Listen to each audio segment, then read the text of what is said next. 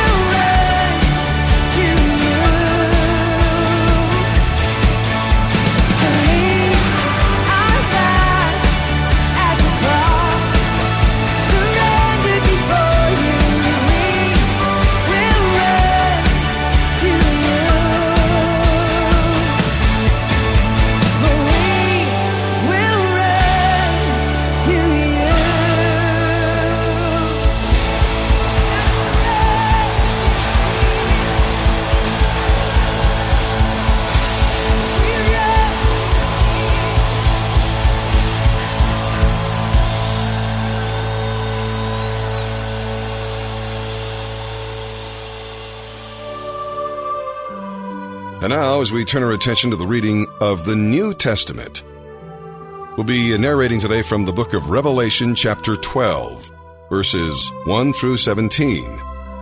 The woman represents God's faithful people who've been waiting for the Messiah. This is the woman mentioned here in Scripture today. The crown of 12 stars represents the 12 tribes of Israel. God set apart the Jews for himself, and the nation gave birth to the Messiah. The son is Jesus, born to a devout Jewish girl named Mary. Evil King Herod immediately tried to destroy the infant Jesus. Herod's desire to kill this newborn king, whom he saw as a threat to his throne, was motivated by Satan, the red dragon, who wanted to kill the world's savior.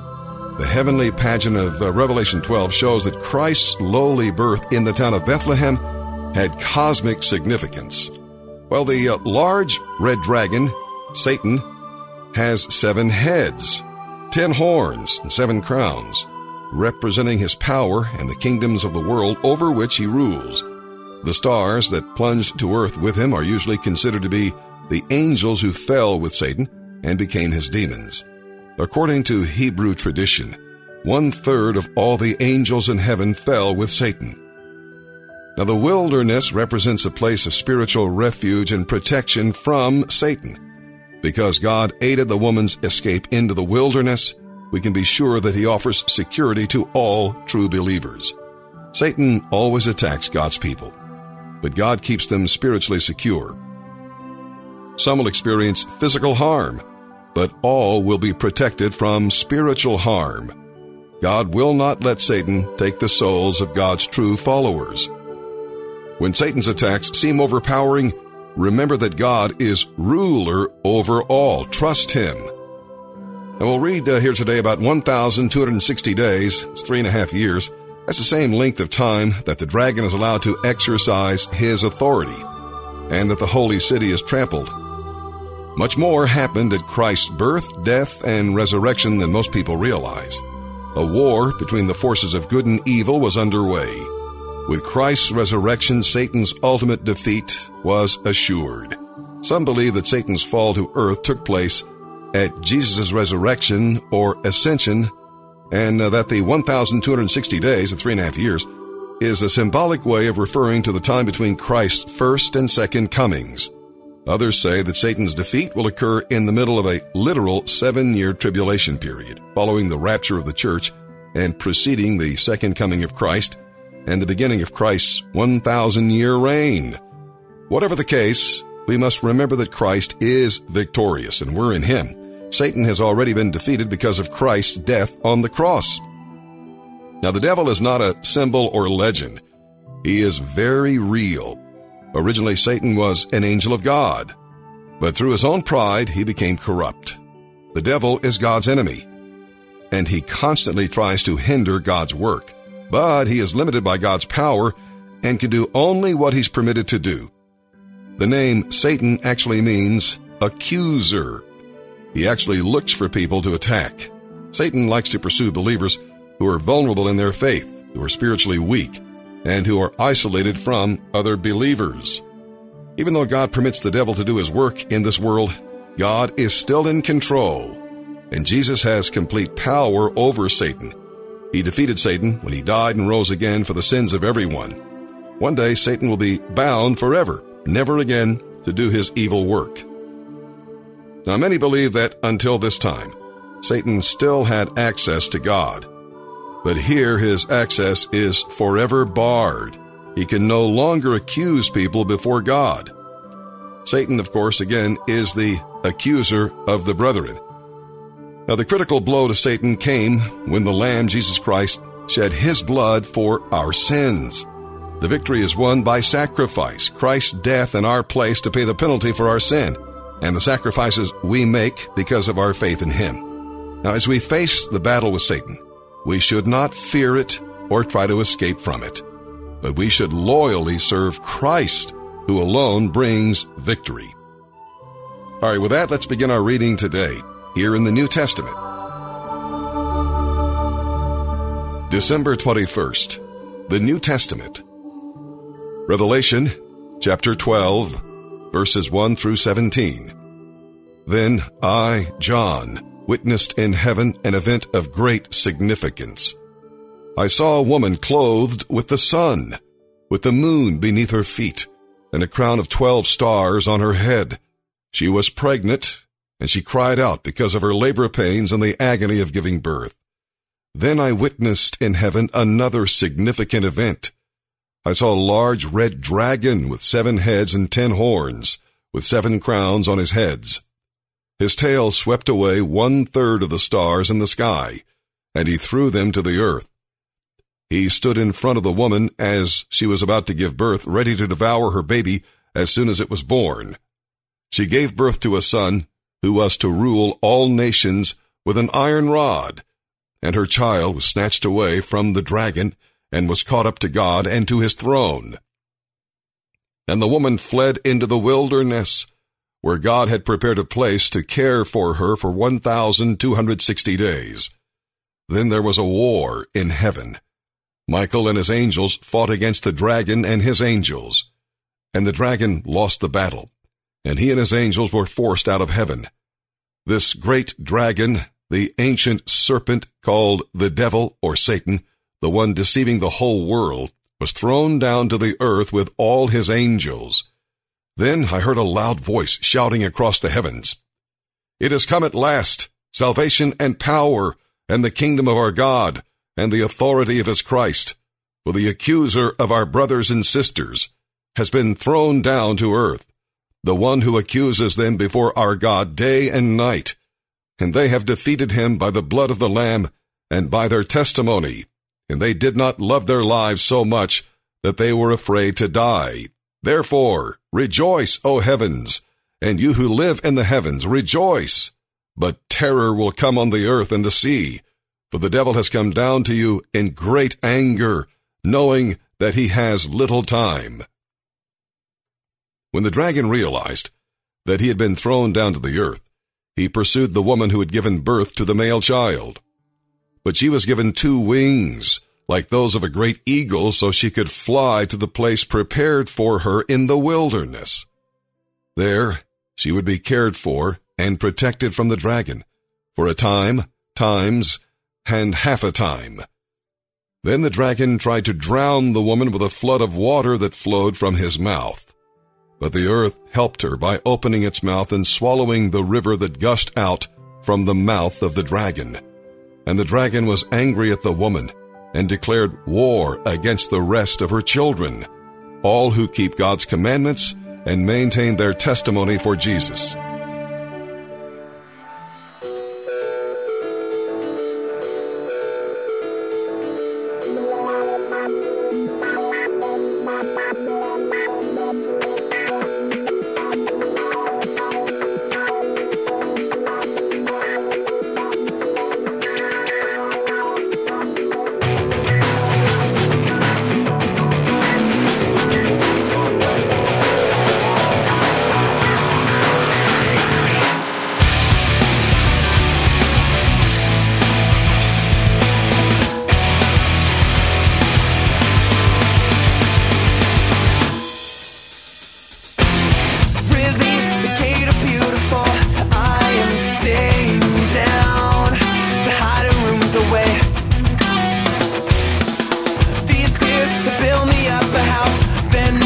Pour on down and wash the house away. And I'm left to fight the waves. I kiss these only tears I shed goodbye because I'm bitter, sweet no reason. I'm bitter,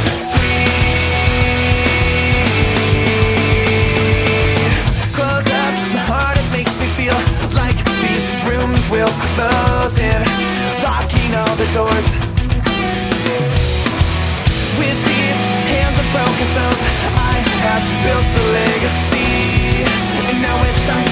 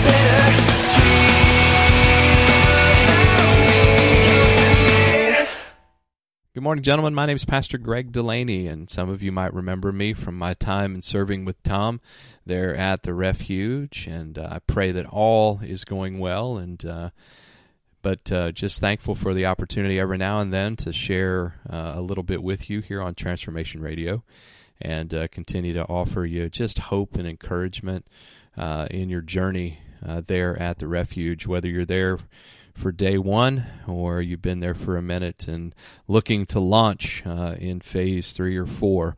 Um, today, I just uh, felt like I'd wanted just to touch and reach out and and uh, just share a, a quick uh, encouragement with you as we approach uh, the Christmas season, and um, something that I have a wonderful opportunity to do and write um, each and every morning is something I call opportunities for hope. And for a period of time, we called it the Champions Charge. And I know your champion leader, uh, Matt Gossard's doing a fantastic job in uh, sharing the hope that is starting uh, small groups and, and, engaging the church around uh, the Franklin County area. And he's been doing a great job in being an ambassador, uh, and some of you being ambassadors uh, to the hope that is Jesus Christ. But uh, today, I just wanted to kind of share a quick message. And in this Opportunities for Hope, it's a little blog that I write. And uh, today's message is for all of you when it comes to this upcoming day of Christmas. It's a little unusual to be spending Christmas, uh, perhaps, in a place like the Refuge. And I know that they're going to have wonderful things planned for you for the day and a chance to really embrace the reason for uh, what Sunday's all about. And that is to honor the birth of Jesus. And it's interesting. I, I, there was a little quote by this really amazing scholar. Uh, his name is Dr. Seuss, and um, he had quoted this when he was. Uh, penning the, the Grinch that stole Christmas. He says, Maybe Christmas, he thought, doesn't come from a store.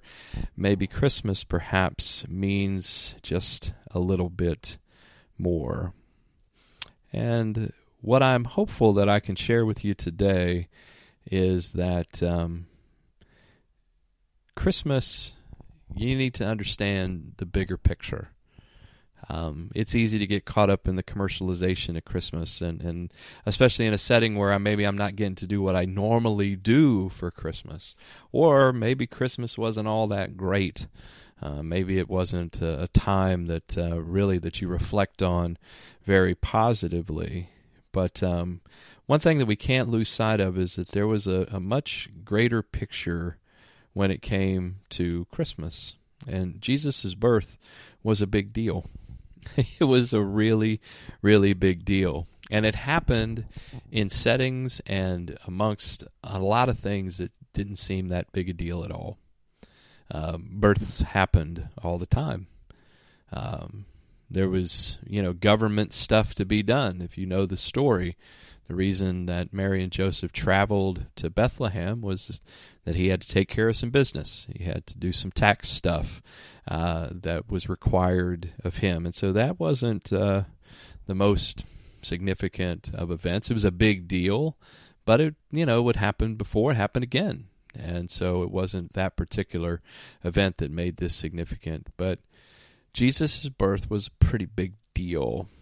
And the thing about it is that the Lord used a lot of unlikely events and unlikely people and unlikely stuff in order to really share the the birth of his son. But the reason that it all went down that way is because it's the way that it had been prophesied. And so that wasn't insignificant that at the moment that we're going to celebrate on Sunday, a whole lot of stuff that people have been talking about for a whole long period of time was all kind of coming into fruition at once. And then the real significance began that stars appeared and kings showed up and shepherds dropped what they were doing and came a running and kings were freaked out. And so the the very birth of Jesus, while it just kind of happened under the radar at the beginning, suddenly gave us the most significant event in the history of our entire mankind because it brought Jesus here. And when Jesus came here, he came so that he could begin to understand us as humans, but also give us an amazing example to follow as we go through this journey of one that experienced everything that we've experienced. Hebrews even talks about it. That as he grew and as his ministry grew and as he spent his 33 years, he experienced everything that you've experienced. All of it except the sin. And yet now, because of that, we can walk up to him in prayer and through the Spirit, and he understands us so, what began on Christmas Day that we celebrate that birth that seemingly was so insignificant, that really what we can really understand is that maybe Christmas is a whole lot more than what it just appears on the surface. Because what it did is it brought to the earth a Savior, which is Christ the Lord, a Savior that would understand us because of his humanness, a Savior that came to fulfill years of prophecy, to validate that he was who he said he was. And the amazing part about it is, as you celebrate him on Sunday, just be thankful that he did all of that so he could come and be born, so that he could become the Savior for all of us. For unto you is born this day in the city of David a Savior, which is Christ the Lord. Don't let that get lost on Sunday. Gentlemen, I look forward to, to continue to pray for you and continue to pray for your leaders who are great men and women of God. And I pray that uh, on Sunday you'll just remember that. Take care. God bless you. Psalm 140, verses 1 through 13. To whom can the poor turn when they are persecuted? They lack the money to get professional help and so are usually unable to defend themselves. But there's always someone on their side. The Lord will stand by them and ultimately bring about justice. This should be a comfort for us all. No matter what our situation may be, the Lord is with us. But this truth should also call us to live responsibly with others. As God's people, we're required to defend the rights of the powerless. Psalm 140, verses 1 through 13. For the choir director, a psalm of David. O Lord, rescue me from evil people. Protect me from those who are violent, those who plot evil in their hearts and stir up trouble all day long. Their tongues sting like a snake. The venom of a viper drips from their lips. Interlude. O Lord, keep me out of the hands of the wicked. Protect me from those who are violent, for they are plotting against me. The proud have set a trap to catch me. They have stretched out a net. They have placed traps all along the way. Interlude. I said to the Lord, You are my God. Listen, O Lord, to my cries for mercy. O sovereign Lord, the strong one who rescued me. You protected me on the day of battle. Lord, do not let evil people have their way. Do not let their evil schemes succeed, or they will become proud. Interlude. Let my enemies be destroyed by the very evil they have planned for me. Let burning coals fall down on their heads. Let them be thrown into the fire or into watery pits from which they can't escape. Don't let liars prosper here in our land. Cause great disasters to fall on the violent. But I know the Lord will help those they persecute. He will give justice to the poor. Surely righteous people are praising your name. The godly will live in your presence. Proverbs chapter 30, verse 17. The eye that mocks a father and despises a mother's instructions will be plucked out by ravens of the valley and eaten by vultures.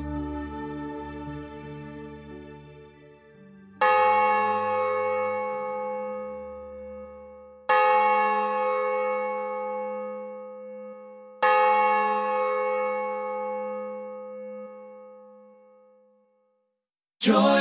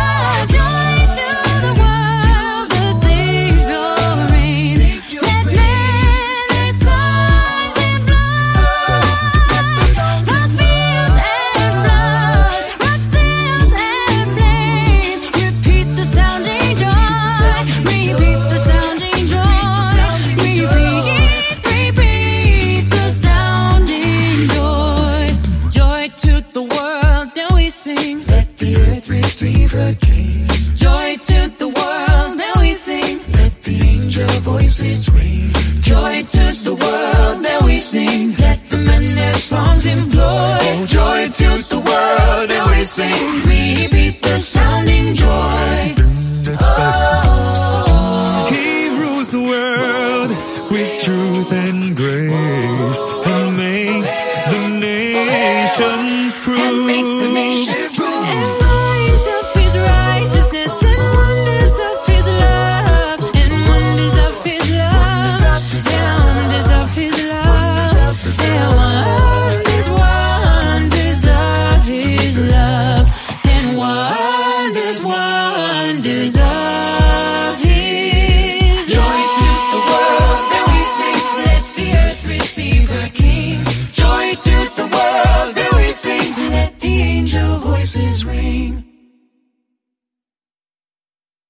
Joy.